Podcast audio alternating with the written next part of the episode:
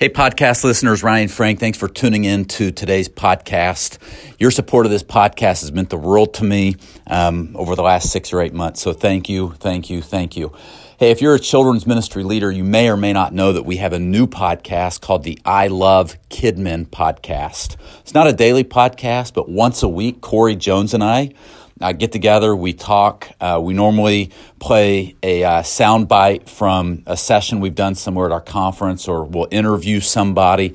It's really a great podcast for children's pastors, family pastors, ministry leaders. Just search for I Love Kidmin. I want to make sure you knew about that new podcast. Guys and girls, ladies and gentlemen, thanks for your attention today. Enjoy the podcast. If you need anything, let us know. Hello, and welcome to the Ryan Frank Podcast, helping you think, work, and create like never before.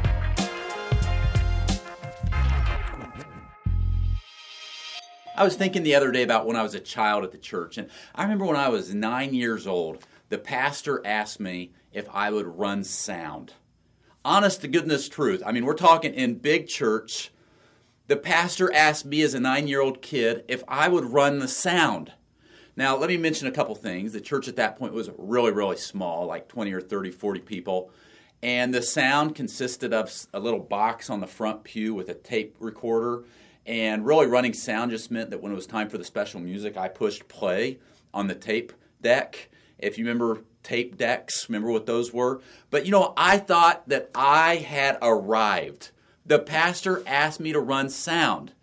And then apparently I did such a good job running sound that a few months later, he asked me if I would be in charge of making sure he had a glass of water underneath the pulpit on the shelf every Sunday in case he got thirsty when he was preaching. Again, I thought I had arrived. I had a job.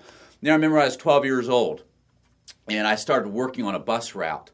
And I started volunteering, and the next thing I knew as a 12-year-old kid, they made me the bus captain. Can you imagine this? Picking up all these kids on the bus and all of these teenagers, and I was the bus captain, which meant at the age of 12, I was the song leader, and I was in charge of attendance, and I thought it was the greatest thing ever.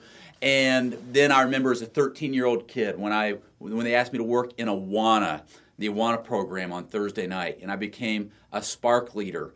And I thought it was the greatest thing ever. And, you know, I'm looking back on those opportunities. They were great days, and I'm so thankful for them. And the reason I share them with you today is because I'm thankful for a pastor that I've not talked to in years and years and years that asked me as a 9-year-old kid to run sound and to get him some water. And thankful for a bus driver that saw in a 12-year-old kid somebody that could lead songs and take attendance on the church bus. And thankful as a 13-year-old for a husband and wife team that are still at my church, that are great friends, that asked me to help them lead their Spark ministry on Wednesday nights.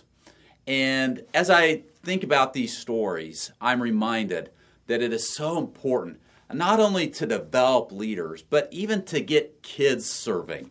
Sometimes we think about kids and we think, man, what can kids do? Or we think that we need volunteers, and by default, we immediately go to, okay, who are some adults that I can recruit? But you know, I'm a big believer in giving children and teenagers opportunities to serve. And you know what? They may not do it as well as an adult. They may not do it as well as you do, but you know what? You are making a huge, huge investment in that life of that child. I'm going to tell you as an adult that's still in children's ministry today, I think part of the reason I'm in children's ministry today, part of the reason I'm talking to you children's pastors, is because of those opportunities I was given as a kid to serve in children's ministry.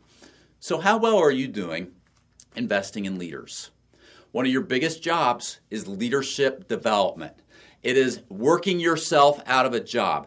It is it's the essence of discipleship is what it is. It is finding another Christian and helping them become a disciple. And part of that discipleship process is learning to serve the Lord. And you can make this investment in the life of a child, a teenager, an adult, someone who is an elder to you. The important thing is that you are doing this week after week after week. This episode of the Ryan Frank Podcast has ended, but be sure to subscribe for more productivity and life hacks to help you stay on the leading edge. And if you like what you heard, please rate this podcast with 5 stars. Thanks so much and talk to you next time.